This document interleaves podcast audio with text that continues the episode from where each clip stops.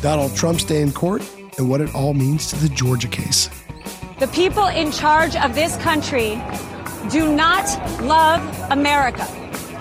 They hate Donald Trump. Welcome to Politically Georgia from the Atlanta Journal Constitution. I'm Greg Bluestein. And I'm Patricia Murphy, and we are two of the political insiders here at the Atlanta Journal Constitution. If you're just joining us for the first time, welcome, and be sure to follow us on Apple, Spotify, or wherever you get your podcasts so you never miss an episode. It is a chaotic, surreal, momentous day down in Miami where our colleague for the AJC, Tamar Hallerman, is down there getting a, a, a glimpse, a firsthand glimpse of what could be coming to Georgia in a few weeks or months, however quickly District Attorney Fani Willis moves and what she ends up deciding. So we'll be talking a lot about that, what it means to Georgia's case, also what Governor Brian Kemp has to say about the indictment against Donald Trump. You, you might be surprised.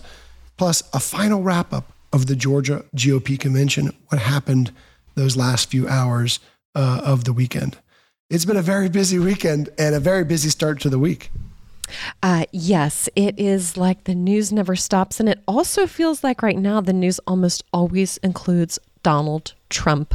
Um, the constant theme at the Georgia GOP convention over the weekend was Donald Trump, either candidates and delegates love Donald Trump, they were there because of Donald Trump, or there were many longtime Republicans who we had spoken with who are worried about the future of the party because of Trump, because loyalty to Trump seems to be driving um, a lot of people's decisions, and they're worried it's going to eventually drive people out of the party if it hasn't already. So um, we rolled straight from there into these indictments uh, right after Donald Trump spoke from the stage for more than 90 minutes and talked plenty about the indictments against him, um, said the election was rigged, the court system is rigged. It's not about me, it's about you. But really, it is about Donald Trump. It's always about Donald Trump these days. And that is probably the existential threat for Republicans in Georgia right now. We heard a lot from Republican delegates who on stage who said and speakers who said there's no schism that's just media narrative that's just the atlanta newspaper and then we heard a lot privately from plenty of delegates who came up to both me and you and said there's a schism and it's bad. Uh, well, we will get so much deeper into that over the course of the show.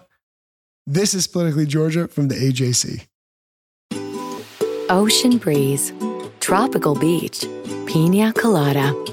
You can buy an air freshener to make your car smell like you're in an oceanside paradise. Or, better yet, you can point your car toward Daytona Beach and come experience the real thing. Visit DaytonaBeach.com to discover all there is to see, do, and enjoy along the world's most famous beach, Daytona Beach, Florida. Beach on. And we're back to Politically Georgia from the AJC. Your well rested hosts, Greg Bluestein and Patricia Murphy. I say well rested tongue in cheek. It's been a long couple days, but look, we've got so much more to talk about because we're we have our colleague Tamar Hallerman who's down there covering for the AJC the latest in the federal indictment against Donald Trump. Uh, he pleaded not guilty in federal court in Miami to criminal charges that he risked disclosure of defense secrets and then tried to block the government's efforts to reclaim those very sensitive classified documents. Donald Trump was booked and immediately escorted up to the 13th floor of the federal courthouse in Miami. And outside, our colleague Tamar reports on a scene that was both chaotic and surreal demonstrators and counter demonstrators and pro Trump supporters who actually sung happy birthday to the former president.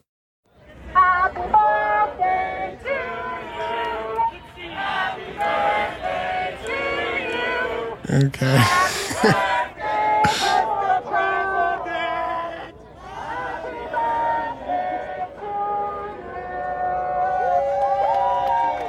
so, a chaotic moment uh, and a surreal moment, but a historic moment because Donald Trump is the first president of the United States ever facing federal charges, a federal indictment.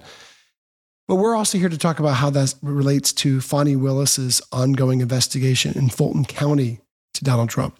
And this is interesting because New York Attorney General Letitia James said that state led prosecutions against Trump may be put on hold until the federal classified documents case plays out, which could be months. Here's what she said So, in all likelihood, I believe that my case, as well as DA Bragg um, and um, the Georgia case, um, will unfortunately have to be adjourned pending the outcome of the federal case. Um, so, it all depends upon uh, the scheduling of this particular case. That was New York Attorney General Letitia James. She was saying that on a live taping of the Pod Save America podcast. Patricia, we don't have any word from Fani Willis's office that that's actually going to happen. This is all speculation, but there are attorneys out there who say that it could happen. Yeah, and that has been the question this entire time. Once it became clear that there was not just one criminal case against Donald Trump, but at least four and possibly more in the country New York, Fulton County, uh, the federal uh, investigation into the secret documents case that we were just talking about, a separate January 6th potential criminal inquiry also going on. Um, and again, these are just the ones so far. Others could crop up. And the question has always been because no defendant, no person can be in the same place at the same time. And judicial processes follow a pretty specific timeline and they can't all happen simultaneously and they're in multiple jurisdictions with completely different sets of accusations mm-hmm. and evidence we have a problem here. It's very clear. Someone's going to have to go first. There will have to be some kind of prioritizing. And it's not clear if the prioritizing is going to be because it is federal versus state, state, state. It's not clear if it would be what is the strongest case, what's the case that's closest to getting to trial. That is what we don't know right now. It's fascinating to hear Letitia James make her comments um, because uh, federal charges frequently do trump state charges in many cases. But we, th- again, we are just in such uncharted territory right now add to all of that, this man is running for president and he's the front runner for the GOP nomination and he's the former president. This is just so many different dynamics going at once. It does feel like all of the prosecutors need to have a logical, logistical sequencing of all of these processes. It can't be that this man is showing up in four different jurisdictions on four different days with the campaign happening and him saying they're all trumped up charges. It, it just has, it already feels chaotic. And that is really the exact opposite environment you want in order for these court cases to be taken seriously and treated like really the solemn situations that they really are. I think this is the scenario that that the district attorney and her staff is also going through right now, seeing how feasible it is to move forward when you already have these charges in Manhattan and in federal court as well. Which ones kind of take precedence? How do you juggle all those demanding schedules? They look, they could still go forward in August or as early as August, is what her office has indicated.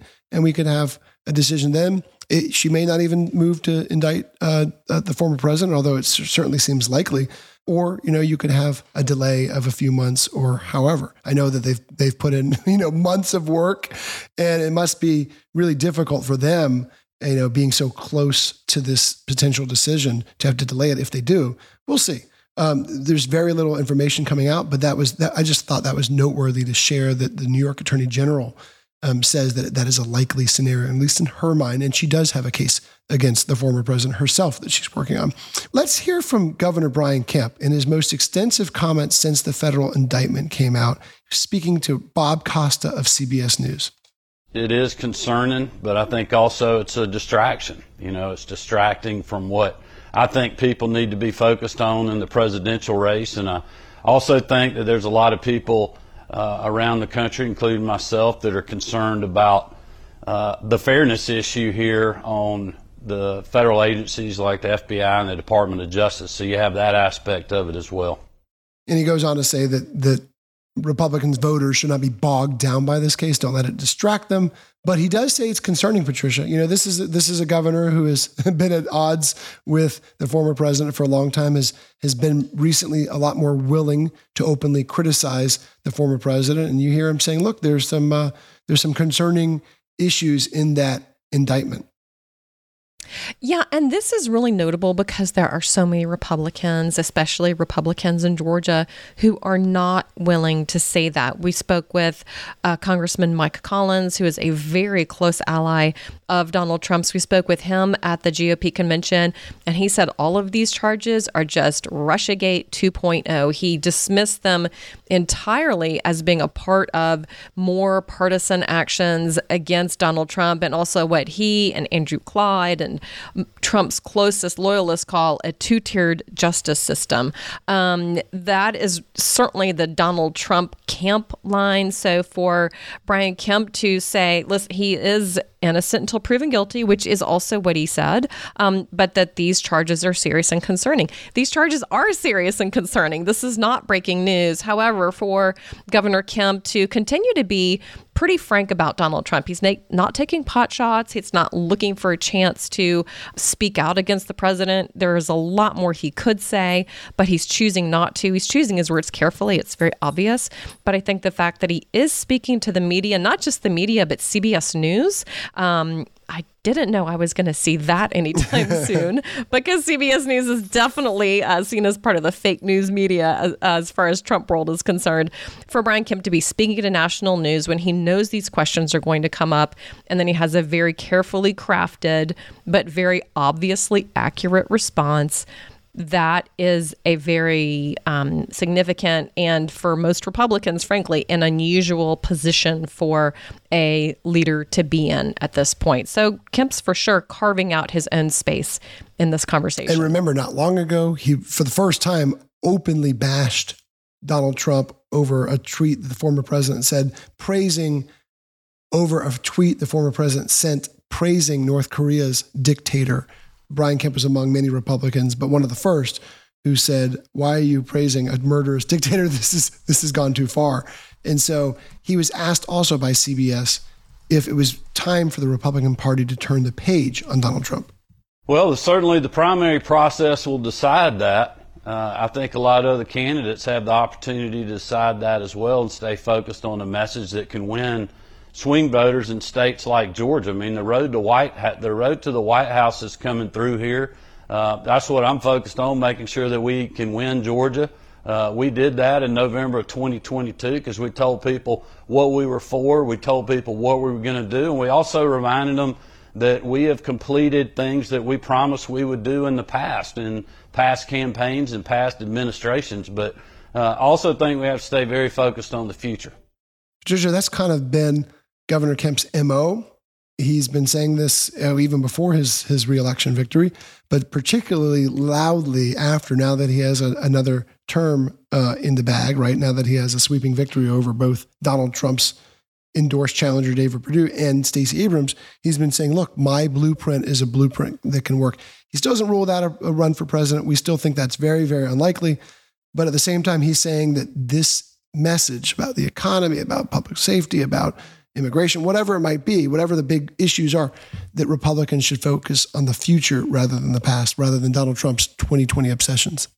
Yeah. And again, this is where he is carving out a lane for himself. Um, it's never a great path to the presidency when it's major donors who are looking for a name instead of kind of those yeah. grassroots activists. That's typically not how somebody gets into the White House. That's definitely how uh, Jeb Bush's candidacy exploded before it ever got started. It was sort of a group of um, toward the center businessmen who said, Boy, Jeb Bush would be a terrific president. And then uh, very few GOP voters in the grassroots of Iowa and New Hampshire agreed. Um, however, I think that Brian Kemp has a different flavor. He really is uh, a lot more closer to the ground. He's a lot more um, popular in his own state, I think, than even somebody like Jeb Bush was. He's one of the most popular governors in the country, no matter what party we're talking about. Um, but we are facing the reality that this is a very late hour to be uh, starting a presidential campaign. But for, but for him to continue to say that he's open to the idea, I think that really means he's open to possibilities. Let's consider that a VP nomination if somebody besides Donald Trump were to get in there as president. And then listen, a break the glass in case of emergency situation Mm-hmm. doesn't happen often, but neither does a former president being indicted in multiple jurisdictions on multiple charges with serious criminal allegations and several different courtrooms that he needs to be in all before his primary start in January of 2024. You know, we're we're in uncharted territory, so Kemp hasn't closed the door. It's probably not going to open, but in politics these days, you never know. You never know. Uh, one last thing before break. This is what Governor Kemp said directly when asked if he is considering a presidential bid. I'm staying focused on Georgia and, and making sure that Republicans can win Georgia in 2024. I mean, that's really what all my political work has been looking, uh, been focused on, not only at the national level, but also holding our strong majorities in the Georgia General Assembly. So for right now, that's what I'm focused on. So a complete focus on the future. He's not really talking about his his particular plans. He's also not ruling anything out. Let's take a quick break. This is Politically Georgia from the AJC. Ocean breeze, tropical beach. An air freshener can make your car smell like paradise. A drive to Daytona Beach will actually get you there. Beach on. Plan your trip today at DaytonaBeach.com. In Atlanta, one voice has stood out for over four decades. An AJC original, The Monica Pearson Show. Let's talk about how you got to ESPN. Revealing interviews, You are known as America's doctor, but I want to know who you were before that. When you have a different name, you have different color skin, it can be tough. with Atlanta's most famous faces as you've never seen them before. I'm telling my story. This is the American dream. The Monica Pearson Show streaming now on AJC.com. And we're back to Politically Georgia from the Atlanta Journal Constitution. Hosts Greg Bluestein and Patricia Murphy. We're not only the host of this podcast, we're also two of the authors of the Morning Jolt newsletter, which sets the stakes and the agenda in Georgia politics. And you can get it in your inbox every morning if you're a subscriber to the AJC. You can join the community this moment, right now, by going to subscribe.ajc.com slash podcasts and get three months of unlimited digital access for just 99 cents.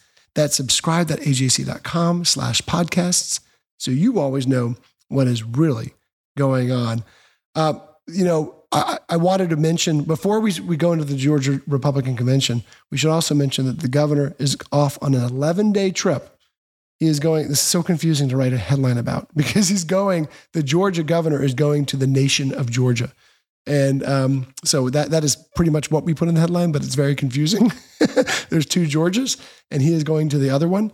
Uh, he will be in Tbilisi for a few days, and then he is going to Paris for the biannual Paris Air Show, which is a big showcase of the latest and greatest technologies in the aviation industry, which, of course, is kind of a big deal in Georgia, given that Gulfstream and Delta Airlines are based in Georgia's, uh, both in Georgia.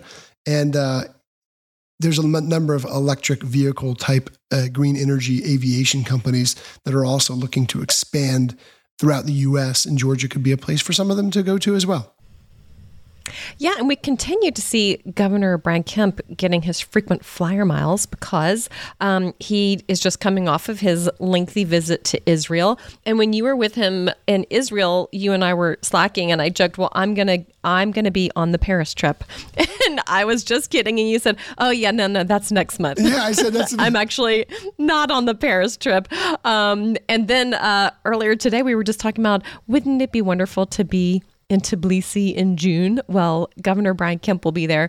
Um, this is just a sign he's a second term governor. He is uh, got the economy at home really rolling. He is quite popular at home.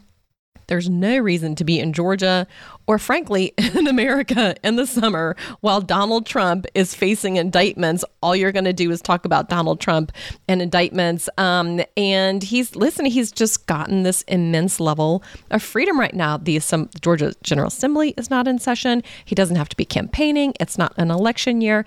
It's the right year for somebody with national ambitions or even national possibilities to be expanding his horizons, um, as well as getting into some of these countries where it really does provide opportunities to go in and talk about the state and talk about the tax packages that Georgia can offer, that South Carolina is not going to offer, that Texas is not going to offer. All of these southeastern states are all competing against each other for the exact same companies and the exact same industries.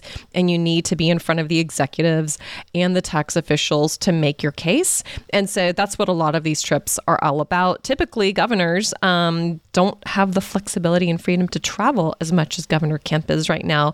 But as we just said, there he, he is having it, the planets are kind of aligning for him right now to get out and about, and he's not wasting any time doing it. And I actually I do feel like I should apply for credentials on the Paris trip. Yeah, look, it's not too late. He's not there yet. He's, he'll be in the other Georgia for a few days. It is noteworthy, too, that his office says he's the first sitting U.S. governor to visit the nation of Georgia while they're still governor. So that is a little tidbit as well. Uh, meanwhile, you know, you're right, Patricia. It's perfect timing for him. He did not plan that out. He did not have uh, knowledge of the indictment, but it sure certainly was a good time for him to skip town. Uh, he was in town doing the weekend's Republican state convention, which of course uh, he made very clear he was going to skip. But he said, don't use the B word as in boycott. Well, you know, listen, the Atlanta paper keeps saying that I boycotted the convention. I did not boycott the convention. I just didn't go because the, the chairman, as you know, uh, was working against the whole statewide ticket last year, and I wasn't going to go uh, and support uh, an event that he was in charge of. You know, I've worked very hard for Republicans. I'm going to continue to do that to make sure that we win Georgia in 2024. I did that to make sure that we won at the state level in 2022, um, and I'm committed to doing that in the future. Patricia, those were some of his strongest comments against the now former chair of the Republican Party, David Shafer who, yes, did actively work against Republican incumbents. Most notably, he actively worked against Brad Raffensperger, the Secretary of State. He aligned himself with the pro Trump wing of the party, showed up at a Donald Trump rally, led a, a party that was in danger of irrelevancy throughout most of his watch, benefited from tens of millions of dollars from the runoff, the Senate runoffs in 2021, which just led to a flood of money. But um, really kind of factionalized the Republican Party in a way that we haven't seen in recent years, at least, and leaves a party that is still fighting in a tug of war over Donald Trump wing of the party and the more mainstream wing. And and Governor Kemp said, you know what? I'm not going to bother with it. And he's he's on his way. He's already developing his own parallel organization, thanks to a law he signed that allows him to create a leadership committee that can raise unlimited funds and coordinate directly with his campaign. It's not called a boycott. I'm just not going to go which is a boycott. there is, I mean, you don't have to call it that, but that is what it is. Um, and it is much bigger than just the governor not going to the convention. It is the governor separating himself from the apparatus of the state party. And there's a big difference between Georgia Republicans, you know, sort of like writ large, and then the Georgia Republican Party as a piece of political apparatus it has gotten extremely marginalized here in the state because of so much of its delegates and its leadership's allegiance to Donald Trump, Donald Trump's ensuing um, battle against Brian Kemp for a number of reasons, but especially over the 2020 election, and Governor Brian Kemp deciding, I'm not going to play that. I am making my decision on the election. I'm setting up my own fundraising apparatus. In fact, I'm practically setting up my own state committee apparatus. He's now going to go from supporting his own campaign to supporting the campaigns of other members of the legislature, other candidates around the state, even other candidates running for federal office. Those are all the functions of a state party building a ground infrastructure, um, raising money, getting ready to, at some point, in fact, already has put up ads for candidates, start messaging. That is essentially a political party. It is not a good situation for the state party, not just to have its leader kind of in a rivalry or a fight with the governor, it's now being sidelined by the governor. The most popular Republican in the state doesn't need the state party at this point. Um, that's not good. The real task ahead of Josh McKoon's, who has won the chairmanship of the state party, um, who is both the handpicked successor to David Shafer, but is also promising unity it will really behoove the party to get the governor and the party they don't have to be on the same page, but at least working together and working together for shared goals. Honestly, as long as Donald Trump is in the picture, I'm not 100% sure how that happens, but that's going to be the very important job of Josh McKoon's going forward. Let's talk about Josh McKoon. Uh, he is the new party chair. He won with David Shafer's endorsement. He's very close to David Shafer. He also picked up some support from some mainstream delegates. The far right delegates also backed many of them at least.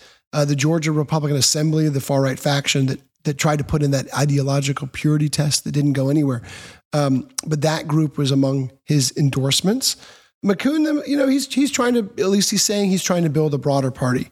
Um, he called himself relentlessly positive in an interview with me. He said he would be a unifying force who could refocus the party on kitchen table issues like the economy, like public safety, uh, while also engaging with the pro-Trump conservatives who have gained all that clout in the party.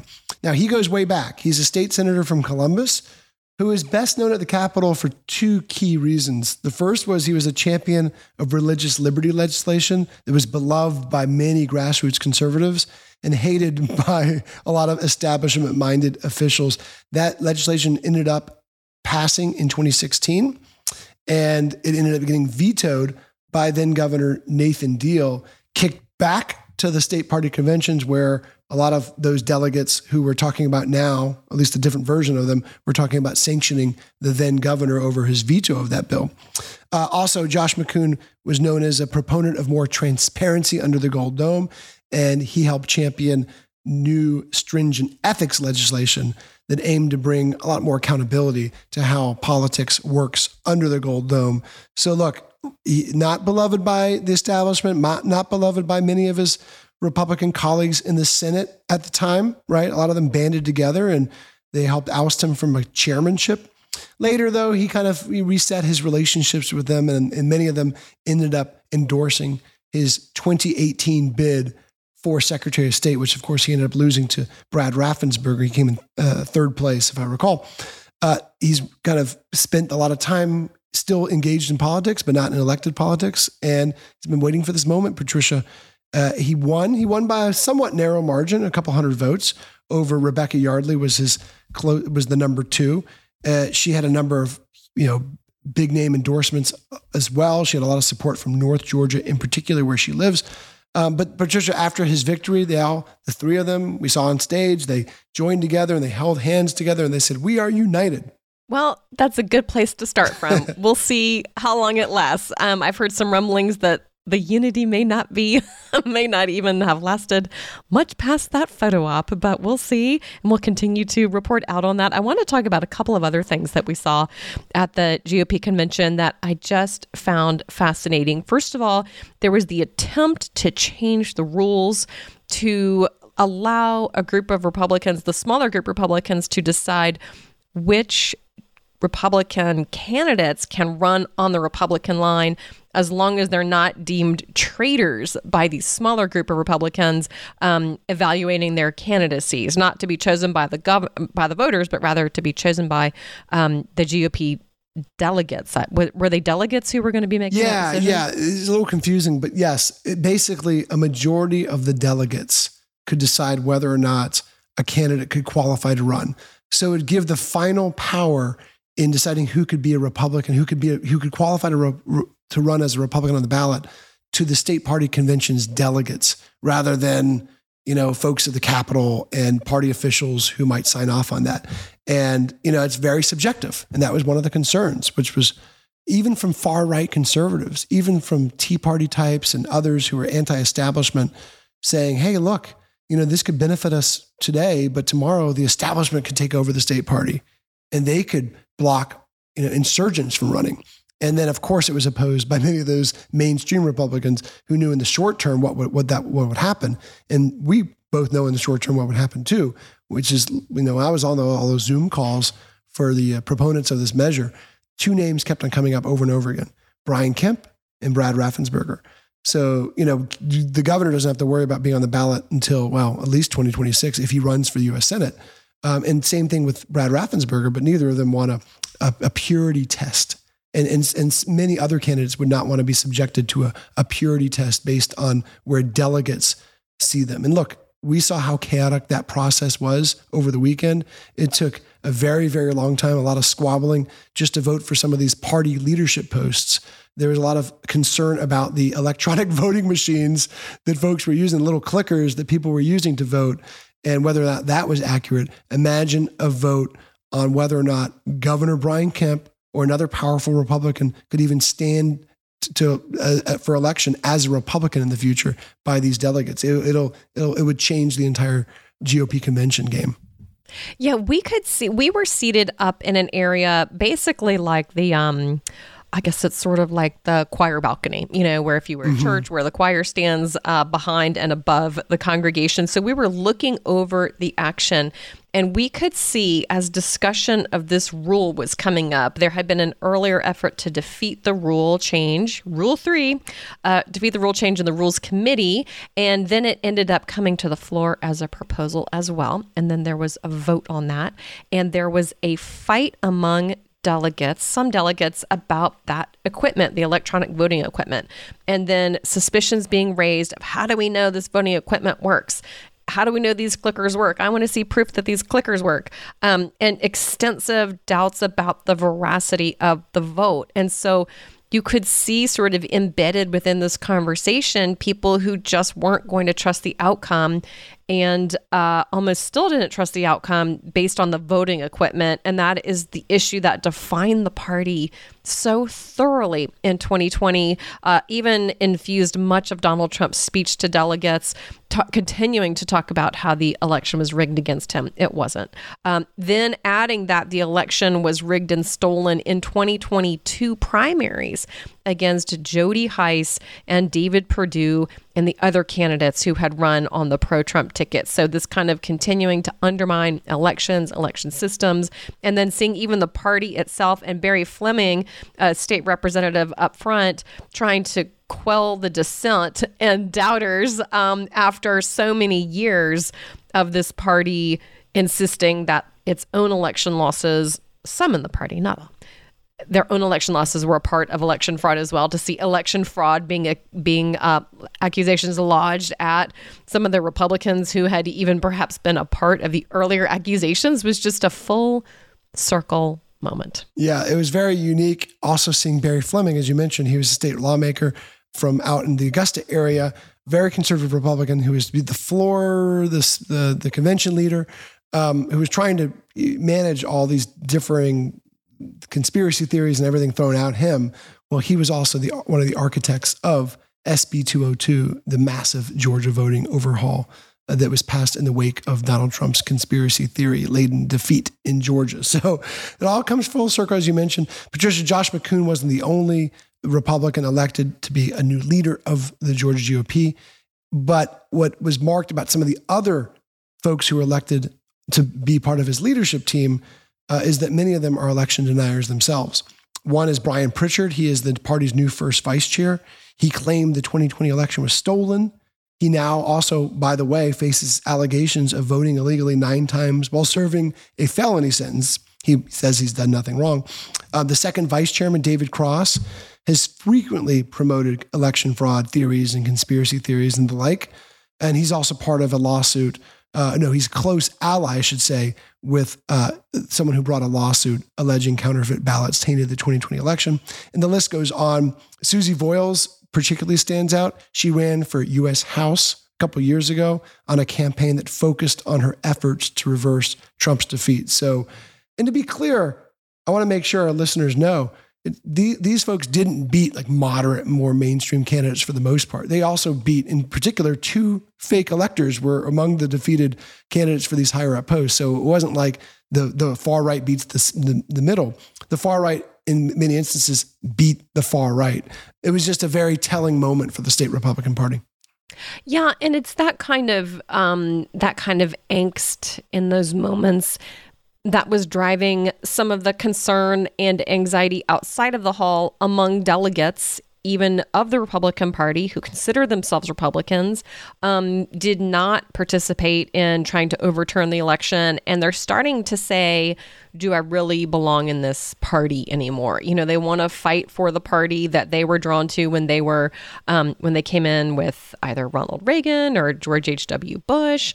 Um, they don't connect to that energy in the party, but it does feel like that's the energy that's driving this particular leadership of the GOP um, apparatus. And and it'll be fascinating to see what Josh McKoon does as chairman, um, what he does to unite the party, how he works to unite the party, either even amongst their own delegates. Um, the one unite unifying theme we certainly heard was um, a desire to oust President Joe Biden. Once mm-hmm. the conversation turned to Joe Biden, you could kind of just feel pe- the anxiety leave people's bodies and say, yes, let's get rid of Joe Biden. You know, they all agree they want to get rid of Joe Biden. But there is just so much internal angst right now over wrestling for control of the party. There will be this upcoming um, battle over who is the nominee, who's the right nominee, um, who can win, uh, who do the who does the base like versus who can actually defeat Joe Biden. Mm-hmm. Um, that is their really, really um, that's the future of what they've got ahead of them. If they could just get past the Trump conversation, it does feel like this is a party that can easily get on the same page about uh, defeating President Joe Biden. They certainly all got on the same page about how to get behind Brian Kemp, but it's just that Trump factor that feels like it's continuing to get in the way, although it's also the factor that's animating a lot of the energy in that room. Yep. So, um, you know, therein lies the challenge for that party. Yeah. And look, maybe Democrats always say Donald Trump is their best get out the vote, you know, tool, right? That, that, that no one is uniquely polarizing for Democrats is Donald Trump. Well, maybe Joe Biden will end up playing that role. Um, we certainly saw in a poll that came out just a couple days before the Republican convention that was put out by Governor Kemp's political machine that Donald Trump's not in great position in Georgia, but neither is Joe Biden. Both their approval ratings are are, are middling at best, and uh, both of them are kind of neck and neck um, despite those issues. And so it does leave the door open. It looks like at least for a unifying candidate to be able to come in. But look, Donald Trump's also double digits ahead in Georgia, and he has a huge lead in most other states' presidential primary preference polls. So there's a lot more to unpack there. But I can tell you, I can report that there was moments of that convention where I think both of us felt like we were almost sounding boards for um, for more mainstream Republicans who would come up and just say, I mean, after Kari Lake, the the, the former Arizona gubernatorial contender, after she spoke and she was very um, a lot of bellicose rhetoric and a lot of veiled threats, and you know, we have basically saying Trump supporters have guns and we won't let the Justice Department lay a finger on on Donald Trump, stuff like that. We had a number of people come up to us say, not everyone is like that there are a lot of pro Kemp delegates here. We're just a lot quieter. We're, we're more afraid to show our faces. We're more afraid to be quoted. Um, but a number of them did come up and kind of tell us their, uh, their internal tug of war. Yep, that's exactly right. Um, you know, the challenge for Republicans is that it's it's not always the case that that message is getting out. It's not always the case that it's reflected by the state leadership of the Republican Party. And so while there certainly were there was resistance to Donald Trump in the room, some people even introduced themselves to us as quote the resistance. They're like, we're the resistance. Um, uh, there needs to be a place in that party for those people to feel comfortable and feel valued and feel like they have a place to put their vote, that they can't, that there are Republicans within the party or people uh, standing for election who they can support. Um, but with Donald Trump, it really does feel like, and you're with him or you're against him. There were not, there was not a lot of gray area in that room about how people feel about Donald Trump, and that's what they're going to have to deal with um, in this primary process. Well, coming up on Friday's episode, we're going to answer your questions for the listener mailbag, which you can now call into. It's the Politically Georgia podcast hotline. You can call anytime, leave a question, and we'll play it back and answer your question right here on the podcast. The number is 404 526 AJCP. That's 404 526 2527. We can't wait to hear from you. Well, thanks so much for listening to the Politically Georgia podcast. You can find links to all the stories we talked about today in the episode summary of this podcast. We release new episodes every Wednesday, every Friday, or whenever big news breaks. We'll see you next time on Politically Georgia from the AJC.